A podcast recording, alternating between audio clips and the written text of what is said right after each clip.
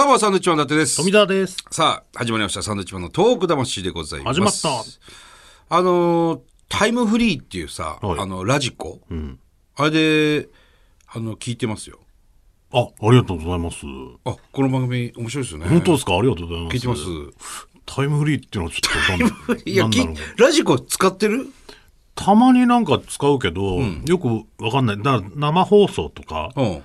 は聞いてたりするけど、前のやつとかあんま聞いてないかな。タイムフリーっていいね。前の聞けるやつがタイムフリー。聞ける。だからその、昨日の例えばビバリーを聞こうとか、ナイツのラジオショー、中川さんの聞こうとかっていうのが聞けるの。だからそういうのを聞きながら、その、ウォーキングとか。ランニングしてる人も多いんじゃないですか？でもなんか早送りがやり方わかんなくて、ずずっと聞いてるわだからまあ、俺に聞かれたとってそれはわからないよね。で俺もよくわかんないんだあるはあるのかな早起き。今ラジコばっか聞いてるねだからね。はいもうその時代に突入しまし突入しましたわ私。ついに伊達さんが。私もラジコをを聞活用しておりま時代に。はい、もうずいぶん前からありますけどね。ねさあ今日もね、はい。たくさんメールが来ておりますんで。どうします？読み。読んでください。それは当たり前です。えー宮城県出身、関東在住の36歳女性、ラジオネーム、エッコです。ありがとうございます。ね。えーウォーキング中にトーク魂聞いています、お二人とさらにゲストさんとの絡みにクスクス笑いながら歩いているので、気持ち悪いと思われているかもしれませんが。気持ち悪いですね。たまにいますよ笑いながら歩いてる人。いるいる。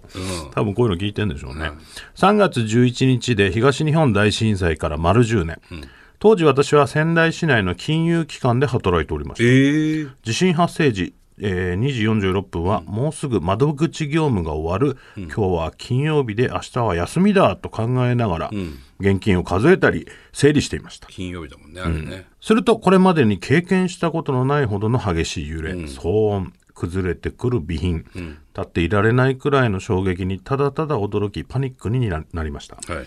すぐ近くの大きな交差点の信号機がガシャンと落ち、ほどなくして停電になりました、金融機関の鍵などほほとんど電子化されているため、現金を格納しても鍵を閉めることもできずはまた支店自体も施錠できないため、その日は上司が支店に泊まりました。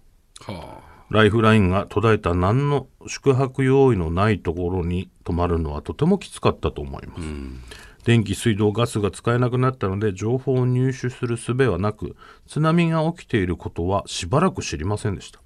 そうだよね。情報ないからね。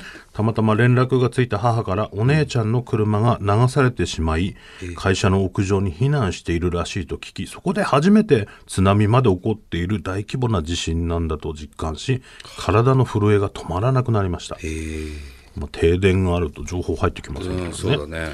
えーいつもギラギラしている国分町は暗く、他県の方に驚かれるほど多い仙台駅前のタクシーも出払い、見たことのない仙台の様子を何とも言えない気持ちになりました、なんとか無事に帰宅できましたが自宅もライフラインは寸断されいつも通りの生活とはかけ離れたものでした、スーパーは閉まりガソリンスタンドには長蛇の列、支援物資を求め寒い中並びいつも当たり前にあるものがどれだけありがたいのかと実感させられました、そんな中でも仕事は通常通りの勤務で中には津波で通帳や印鑑キャッシュカードを流されてしまった方も来店されました。は本来なら免許証などで本人確認を行うことが原則でしたが、特例で対応していたことを覚えています。あは震災から10年経ち当時結婚したばかりだった私は現在3児の母になりまいした。え。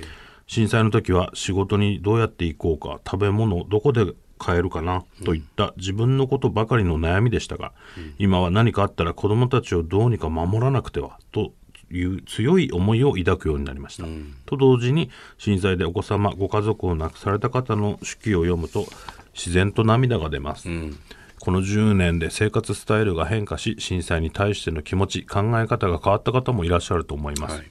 備えあれば憂いなし。本当にその通りだと思います、震災の教訓を忘れずまた生きていられることさまざまなことに感謝しつつこれからも生活していきたいと思っています、サンドイッチマンのお二人もどうかお体に気をつけて今後のさらなるご活躍をお祈りしていますはサンドイッチマンって書いてありますけどあいやいやまあまあそれいいじゃないですか。ウィッチマンなんですけまあまあ本当は本当はね。どね。へえ銀行。いや、だから、あのー当時、もう本当裸一貫でね、避難した方もすごく多いわけですよ。気の身気のままで。まあ、要するに通帳ないわ、もうとりあえず体だけでね、財布もない、出ますから。ハンコもない。で、銀行、でも銀行にお金預けてる。でも自分をこう証明するものはない。まあ、特例でっていうふうに書いてましたけど、気になるよね。それどうやって判断できたのかっていうね。銀行の方の話は初めて聞いた初めて聞いたかもいやずっと銀行だと思うんですけど。気にはなってたんだけどね。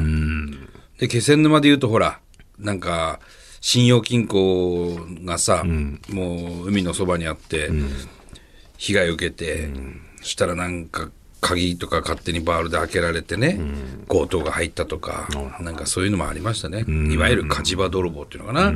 昔からあるけど、その言葉が。そうか。だから、そういうことで寝泊まりしてたりしたんですね。そうだね。はあ。聞きたいね。どういう特例で、どういう判断をしたのかっていうね。うん、本当そこ知らないですね。普段だったらね、ちょっと通帳とかなくしちゃったんですけど、みたいなやつはもうダメじゃん。無理ですよね。絶対無理だもんね。あの、郵便局でさえさ、郵便局でさえあの、不在通知が届いて、郵便局に取りに来てくださいって行くじゃん。その不在通知持って。で郵便局ってあの、これちょっといなかったんで、局にあるって聞いたんですけどって言って、じゃあ免許証見せてくださいと。まあ、証明するものがないとね。そう。で、あ、ちょっと免許証持ってきてないんですけど、絶対渡さないもんね。あと印鑑と。そう。そ結構ね、がっちりしてんの。当たり前だけど。どうしてたんでしょうか。ねえ。ね教えてください、ぜひ、そこもね。さあ、えーこの番組ではですね、東日本大震災に対するあなたのメッセージを受け続けます。はい。はがきの方は郵便番号100-8439日本放送サンドイッチマンのトーク魂まで。はいメールの方はサンドアットマーク 1242.com です。はい。それではまた来週です。バイビーさよなら。